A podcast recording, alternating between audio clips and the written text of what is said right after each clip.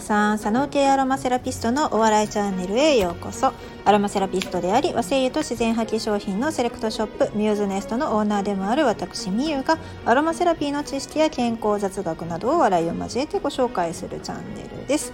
はいここのとこですね。まああの連載状態になってるんですけどもというのは情報量がすごく多いのでぶつ切りになっております。ただですねまああの続けて聞いていただくとすごくあの面白い情報だなと思いますので皆さんちょっとですね人に自慢できる知識としてあの脳の片隅に置いといてください。はいえー、今回もですね、えー、山林という解放誌の2021年1月号の、えー、快適環境づくりに木の香りアロマビジネスへの展開に向けてという八田貝光義さんの記事からお届けします。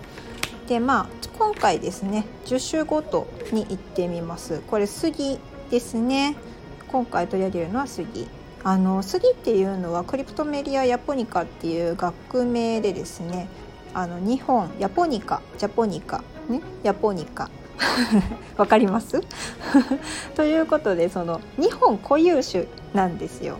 ただこれねすっごい杉があの戦後に植林をですねされてですねまあどこでもかしこでも杉があるから、まあ、杉花粉症に悩む人も増えているわけですよね。今んとこまだ無事だと思うんですけど、えっと、春先になると杉って聞くだけで嫌な気分になる方も中にはいらっしゃるかもしれません。でもちょっとあのそのままお聞きいただければあそうなんていうところもあると思うので是非お聞きください。えー、杉の葉。ですね。歯杉の葉の香りには胃潰瘍を抑えたり咳を鎮める働きがあります。おなんと。咳を抑えてくれる鎮害作用っていうんですけれども鎮害作用があるとですねあの咳止めシロップとかをこう飲まずにですね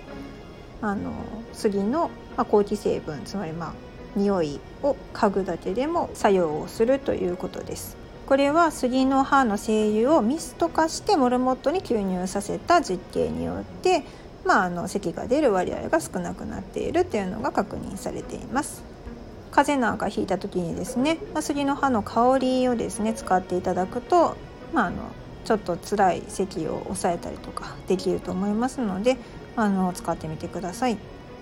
でですね杉の葉の精油には、まあ、アトピー性皮膚炎に起因するかゆみの抑制効果があるっていうふうに書かれています。これは結構複数の皮膚科クリニックのあの医師によってですねまあ、あのいろいろ調べていただいたんですけれどもこれってねあの80%の患者さんにかゆみの抑制効果が得られたと、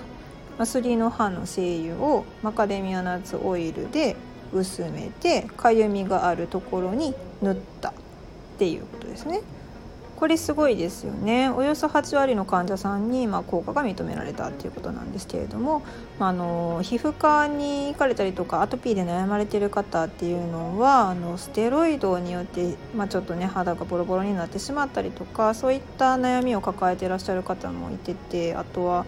まあ、赤ちゃんがねどうしても自分の子供のことになるとステロイドって聞いた時にあのどうしても拒否反応が出てしまう方もいらっしゃるんですよね。その適切に使ったら効果的なのかもしれないんですけれどもやっぱりそのステロイドを嫌がる方もいらっしゃるとそういった場合にあの、まあ、杉の葉の精油を使って皮膚をケアするっていう方法も提案していただければあの一番悩んでるのはかゆみを感じている当人なので、うん、そういう方法もありじゃないかなと私は個人的には思います。でちなみにその杉の葉の精油の、まあ、体に対する安全性っていうのも大事なのでこれも調べられてるんですけれどもこれはラットによる、えー、実験ですね。えーと、毒性を調べた結果なんですけどあのリーサルドース50っていうのがあります半数致死量っていうそのこれぐらいの量を与えたら、えー、ラットの半分は死んだよっていうような すごい何て言うんですかね指標があるんですけれどもあのリサルドースに関しては2000ミリグラムパーキログラムか、まあ、かなりの量を飲まない限りは安全である。ということですね。発がん性とか細菌毒性とかもないですと。あのがんになったりとか奇形児が出たりとかっていうのもないですと。うんまあ、これ大事ですよね。えっとまあ、これ私事なんですけれども、えーと、薬杉のウォーターで、えーと、モニターさんたちに今使っていただいて使い心地とか使用感とかも確認していただいてるんです。まこれはすごくあの治療ではないということをすごいご理解していただいて使っていただいてるんですけれども、まあ、あの結構ね皮膚の荒れとかで悩んでいる方に対して、まあ、薬杉の、まあ、芳香蒸留水です。精油を取る時に出てくる水分の方ですね。こっちを使っていただく。で、まあ、これで犬を洗っているのがねあの衝撃的だったんですよ。地元ではその蒸留水で犬洗ってるっていうね。で犬大丈夫なんですかって思わず聞いてしまったんです私それそれを見た時に。っていうのもそのアロマセラピーって聞くと悪いイメージを持ってる人ってアロマセラピーで、まあ、そのアロマを使うことによってなんか体調を崩したとか、あのー、まあ、マルチの商法で、まあ、ちょっと嫌な思いをしたとか、うん、そういった方が多いんですけれども、まあ、ペットにですねペットにも使ったらいいのよみたいな感じですごい量のあの精油の濃度をおすすめしている人の話を私の知人が そのその話を横で聞いてたことがあっていやあれあの量使ったらペット死ぬんちゃうかなって言って後で言ってましたね。いやでもそういうね本当にあのペットとかその人間とかあの体の構造とか器官が全然違うのでえー、その辺はちょっとアロマセラピーを実践する上でも気をつけていただきたいところですね。いくらまあ安全性が高いとはいえ、まあ、全てやっぱりあの自己責任になってくるのでそこは気をつけながらやってください。ちなみに屋久島の、えーと、体を屋久杉ウォーターで洗われてた屋久島犬はめっちゃ元気にその後も元気な子供を産んでました。はい、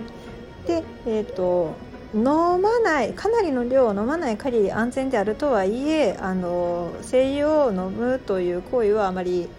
ちょっとお勧めできないなと私は思っています。ので、えほさあの前回も前々回も、ね、森林を歩いてるだけでもまあまあな効果があるっていうぐらいその方向浴をするだけでも血中に入っていくんですよねだからすごいダイレクトに消化器官に入れなくてもいいじゃないっていうことです。で消化器官にそんなその